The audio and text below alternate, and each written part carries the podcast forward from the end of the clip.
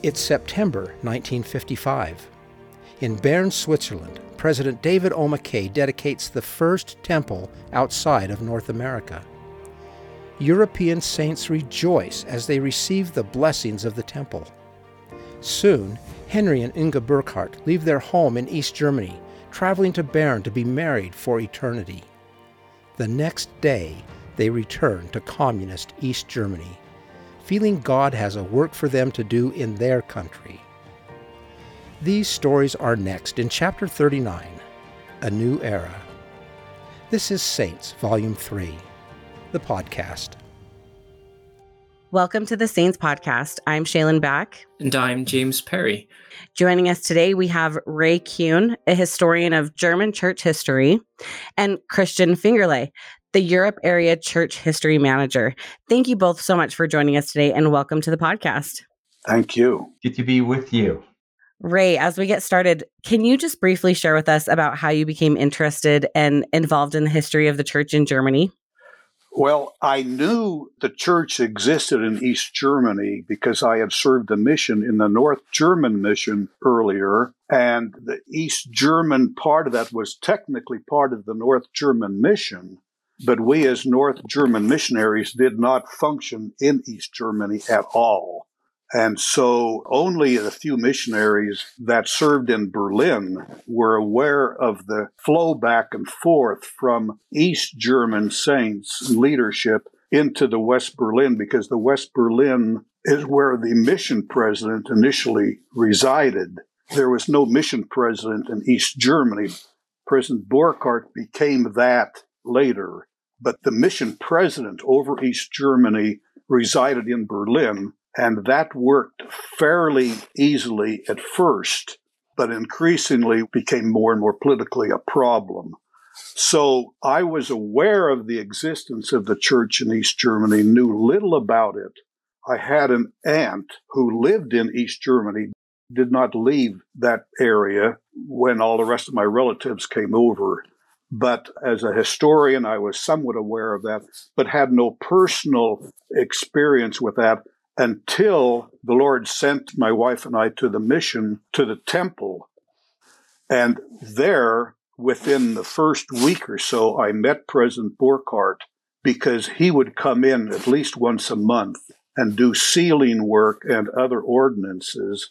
And I, at the time, was coordinating the work in the initiatory, which was always an interesting, challenging thing because every week it was a different language in that temple there were always a couple of brothers coming from different countries who supposedly knew the temple ordinances, but very vaguely. And so I worked in the initiatory area a lot, and so did President Burkhardt sometimes. And it was after those sessions that I said, we should get together sometime. I'd like to know what you know about this. And the next time he came in, two or three, four weeks later, he brought in some documents he had written during his time in East Germany, and we proceeded to talk about that. And that was the start of the whole thing. He was wonderful, very conservative, very hesitant to say anything. That's his nature. He didn't ever share anything with his counselors because he didn't want to burden them with information that could be a problem with the Stasi at that time. That's how I became familiar with President Burkhardt. Right. Could I be very cheeky what years were you there as a young missionary? 58 to 60.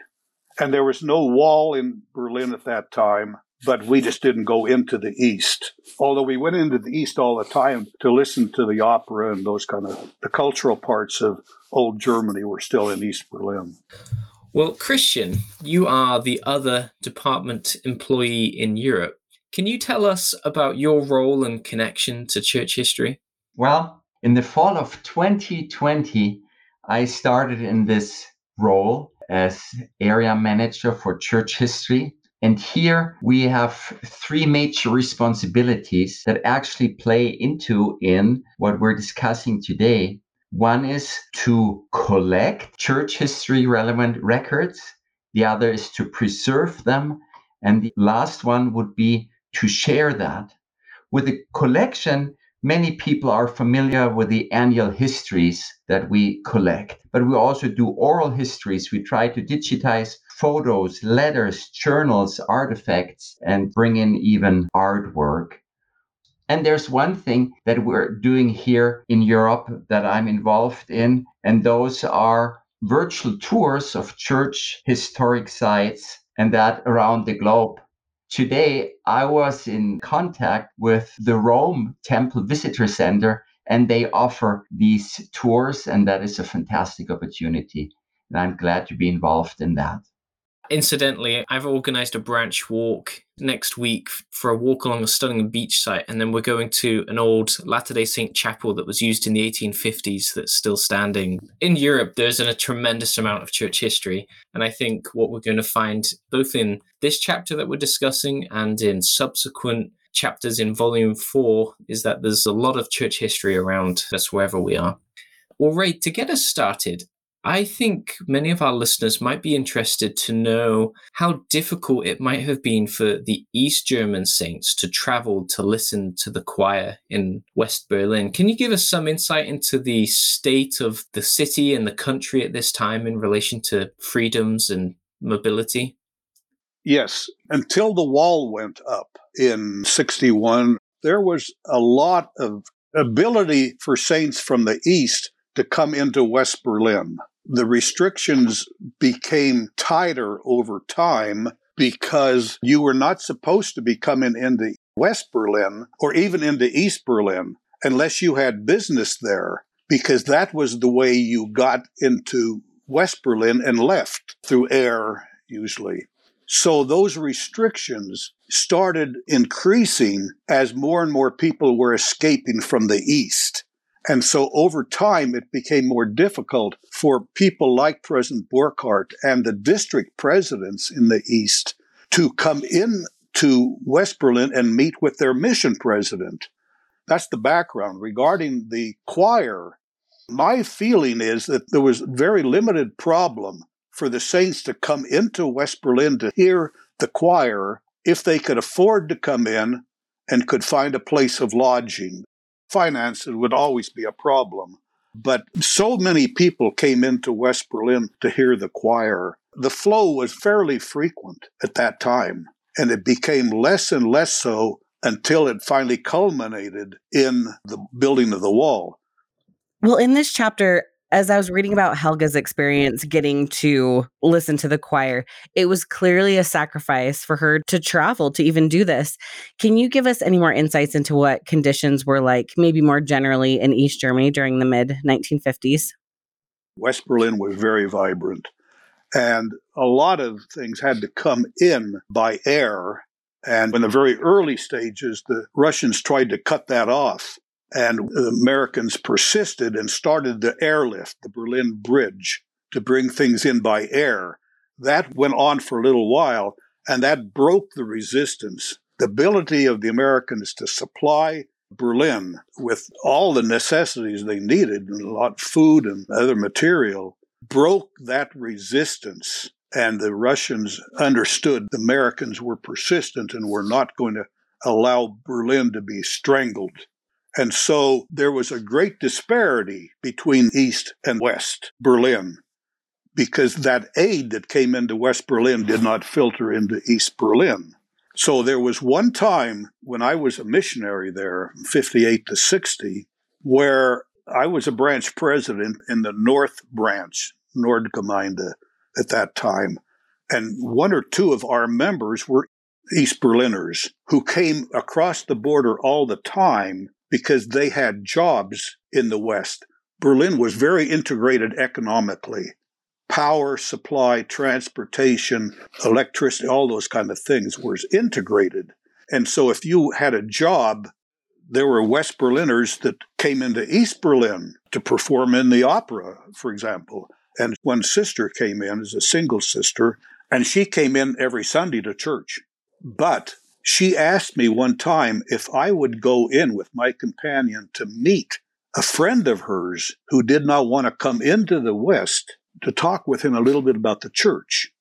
And I went in and met at her place, and she was a little bit late. And she apologized because she said when she got off work, there were oranges available in the West. And she stood in line in the stores to get them and take them home to the East because there was no such thing in the East. That required international currency to import food like that. And it could happen into West Berlin, but not into the East. That's just one example. They were not starving, but they were very impoverished in many ways because they did not have the benefit of all the Western goods that were flowing into the East.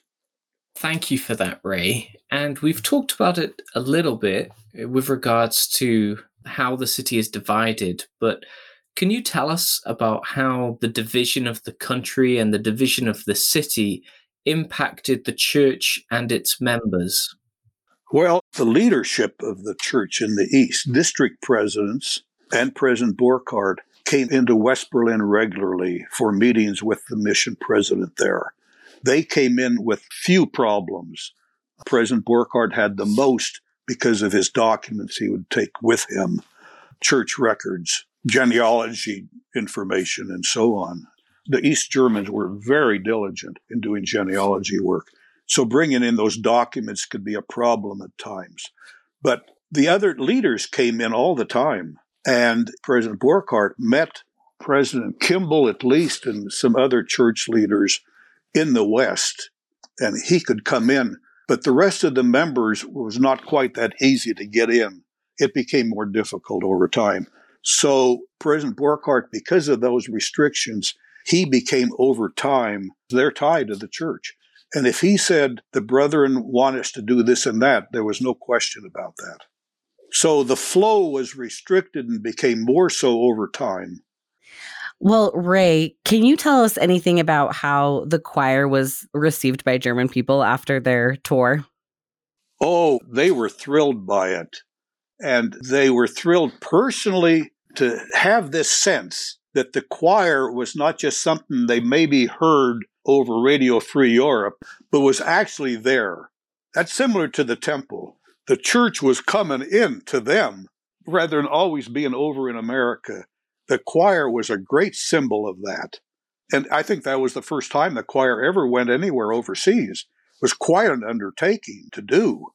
The church members were impressed with that, and to be able to hear that just solidified their feeling that the church cared about them and they were part of the church. And they also knew that others of their non member friends also had this opportunity. So it gave them a way to introduce the church to their friends. They really relished it personally and with their broader relationships. It was a marvelous move. How else did the choir's tour um, in 1955 impact the church in Europe? So, Brother Ray Kühne already mentioned here this identification that came with it and this unifying factor. Now, before that, the members did not have much exposure to the choir. I remember when in the 70s, my family had the first six tabernacle choir cassettes and how much they were cherished and treasured and kept for a long time.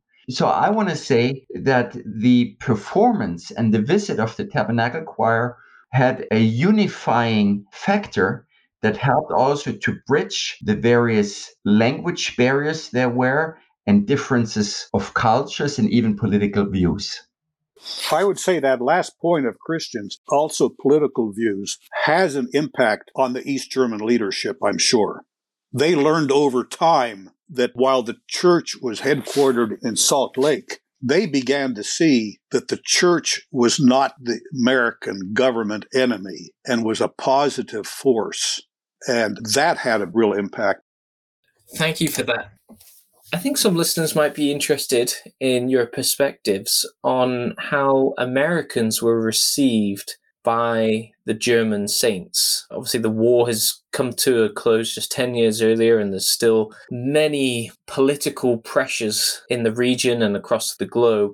How do you think the German saints received the American members and leaders of the church? Really, there was no political feeling, no ideology among church members. And so the fact that they were ruled by a communist group they had always been ruled by some authoritative group, even before communism, whether it was the Nazis or even before that. And America was always the land of opportunity, the land of freedom, and so on. They were used to not having freedoms, but they saw America in a very positive light generally. There was always a feeling that they didn't understand this fully. How could anybody understand the conditions under which they lived? But America was a beacon, obviously, and it was held in good stead. Politics had nothing to do with that. I would like to come back to the oranges that Ray had mentioned as a sign of the scarcity of many products that existed.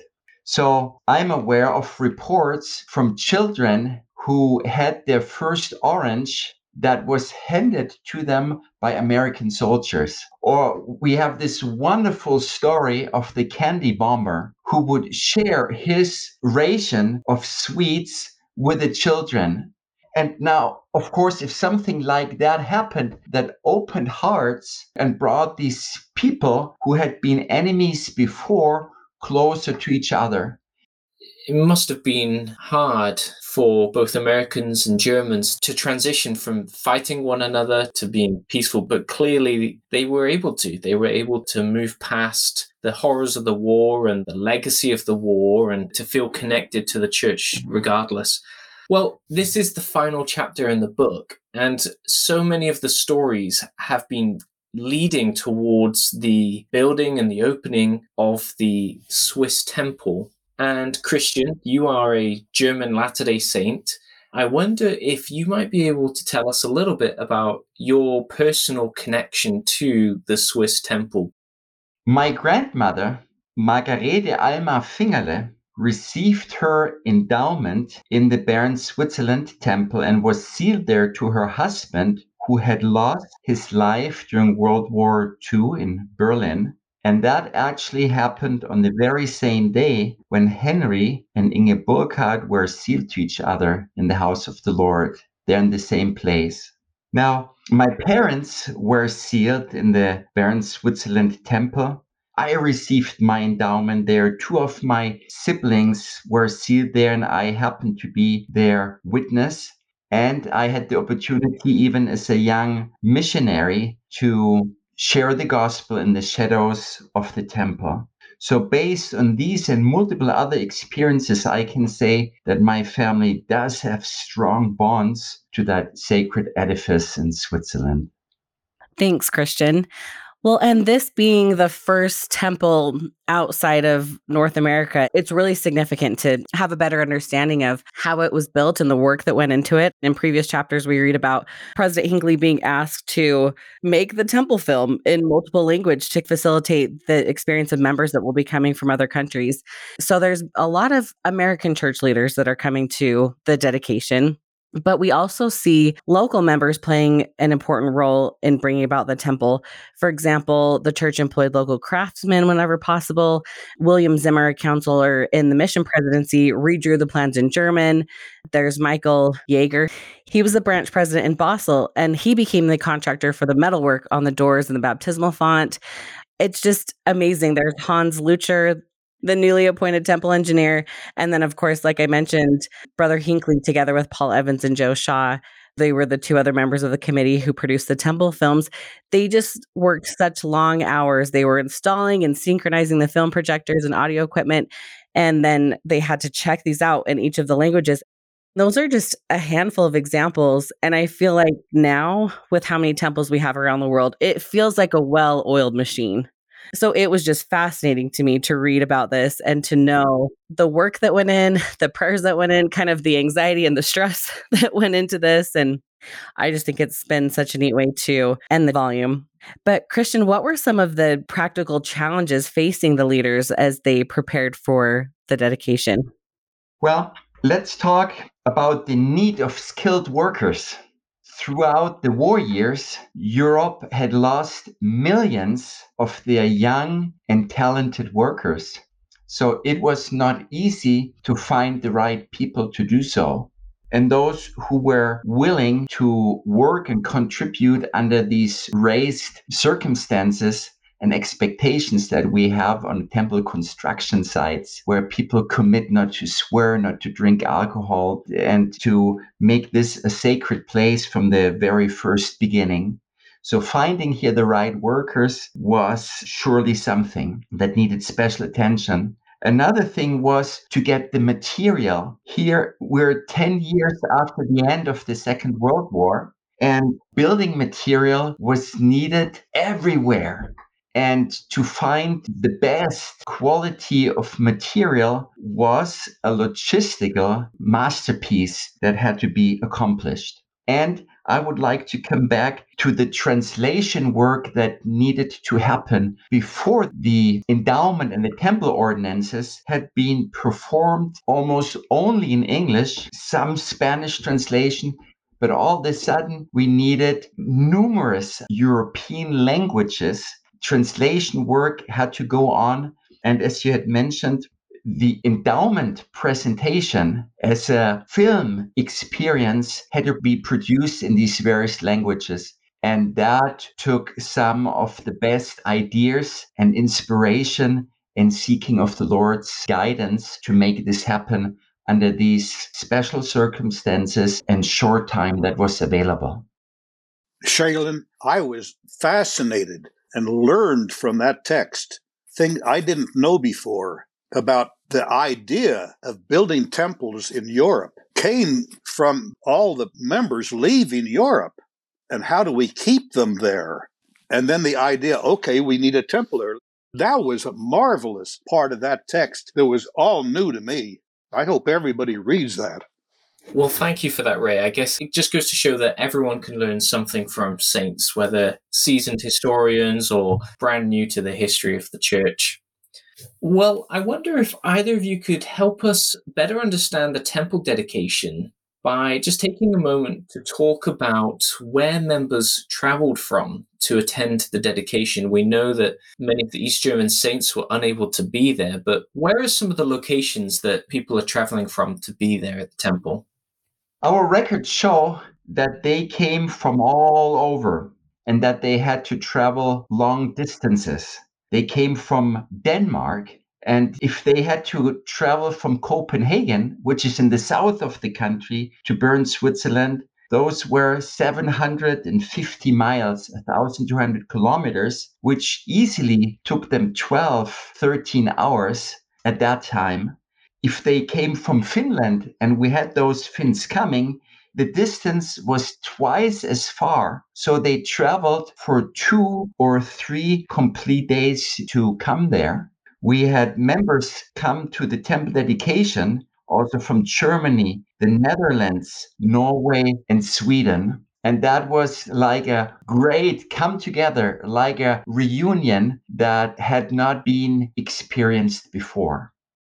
I might also add that while researching this chapter, I found people from Italy who had joined the church in France, but who lived scattered in Italy, who traveled to the temple dedication, Swedish saints who boarded buses along with the Finnish saints who traveled for days, and they named the buses after, I believe it was Book of Mormon prophets. There was a sister whose family had joined the church in the Netherlands. Her father had been tortured in a prisoner of war camp and lost his sight and she was a, about 18 she hired a car and she drove her parents to the temple. And that day the day of the dedication made a promise to herself that she would only marry in the temple which she did and has many active members of the church today in her family. So for many families in the church who go back several generations before all of the other temples started to be built this temple was a place of profound value for them. This is a place where people made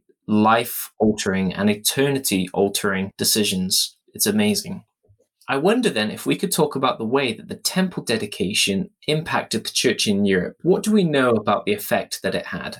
Of course, the blessings of the temple bring hope and internal perspective to families because the saints who had stayed in Europe and had not left the continent to receive the temple blessings in North America, for them it was the fulfillment of dreams. Now, in addition to that, as we look at the family names of those who would serve in the temples, we have numerous who returned to their home countries, which they had left before.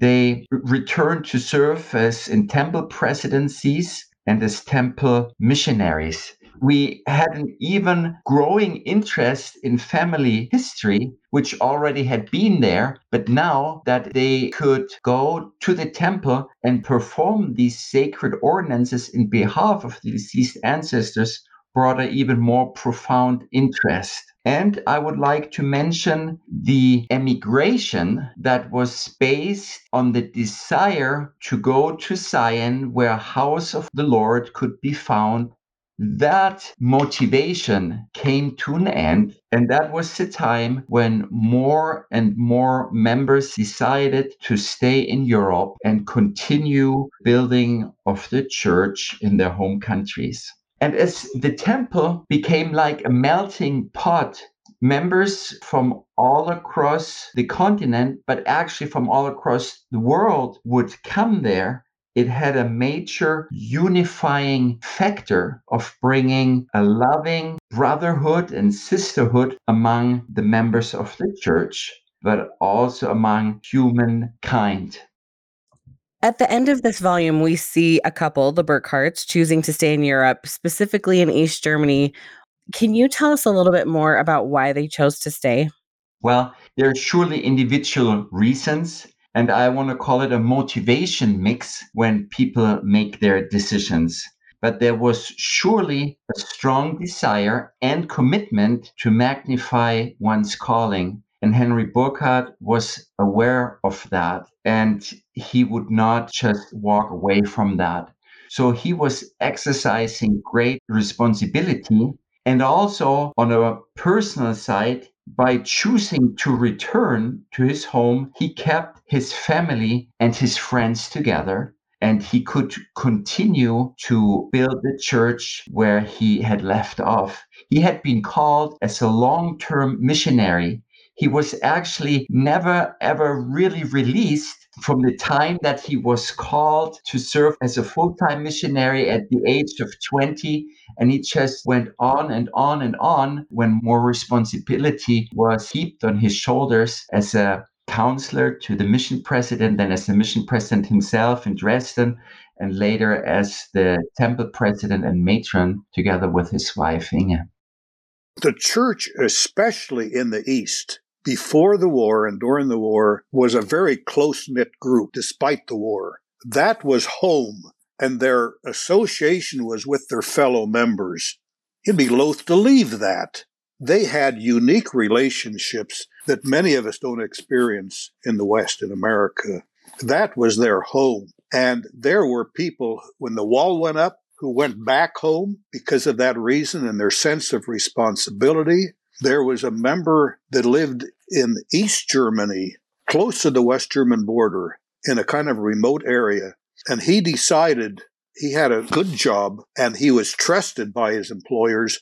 One of his daughters had been a missionary when missionaries were allowed afterwards, and she had stayed in the West. And they decided to go to the West. He actually packed his bags. He and his wife went to the train station in Leipzig, I think it was, standing there on the Bahnsteig and thinking, what will happen to our branch back home? And they went back home. That's the dedication they had to those people in the church. That was their home. These were their fellow brothers and sisters. And that overcame, for most of them, the urge to go west. Ray, you might know that I'm from the West. And therefore, I would love to repeat something that I have heard that has been said by a church leader smilingly. Quote, the West Germans had a Mercedes while the East Germans had faith. And that is to me a wonderful answer, you know, why Henry and Inge Burkhardt might have returned because they for sure had that faith that Heavenly Father would look after them and their loved ones and that He would fulfill every promise and prophecy, including those that Thomas S. Monson would make later in Görlitz they just knew that this would be something worthwhile to live for and to make a contribution. Absolutely. You know, during the war, the church was the strongest in the East. If you look at the pre war history of where the branches were, they were all in the East. The East German mission was far stronger than the West German mission. Those two missions had separated before the war. And the strength was in the East. And that's what you're saying, that tie to those families. And there was almost a disdain for the enticements of wealth and so on in the West that the East Germans felt. We hang together, and the gospel is what holds us together. It was strong. The church fell apart in the West during the war.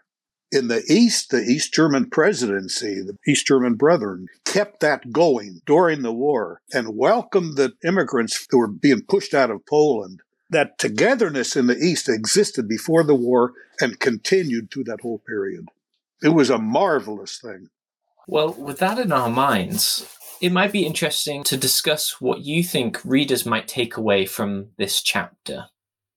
If you're looking for heroes or spiritual giants, this is the time and the place to find some of them. Now, we have in this chapter the opportunity to meet and learn about people who were willing to sacrifice and forsake their own fortune for some higher and loftier purposes because of the trust they had in their God and the hope for the fulfillment of these, including that the covenants that they had made would enable them to master whatever challenge there might be in their life. Absolutely. I agree with that, Christian. There was a great sense the church was it. And in my interviews with young people who had been born in the 50s up to 60 and so on, they felt very strongly that they had a sense of responsibility to the state without loving the state. They were going to be responsible citizens as long as the state allowed them to exercise their faith. And so they chose to stay there because they were supporting each other. And the gospel didn't require them to go out to the West where they could make more money or so on. They had the freedom to live their religion with uh, some restrictions, sure. I don't want to understate the restrictions, but I just have this great admiration for those that stayed and why they stayed. And that shows us that we can live according to the gospel under any circumstances. Thank you.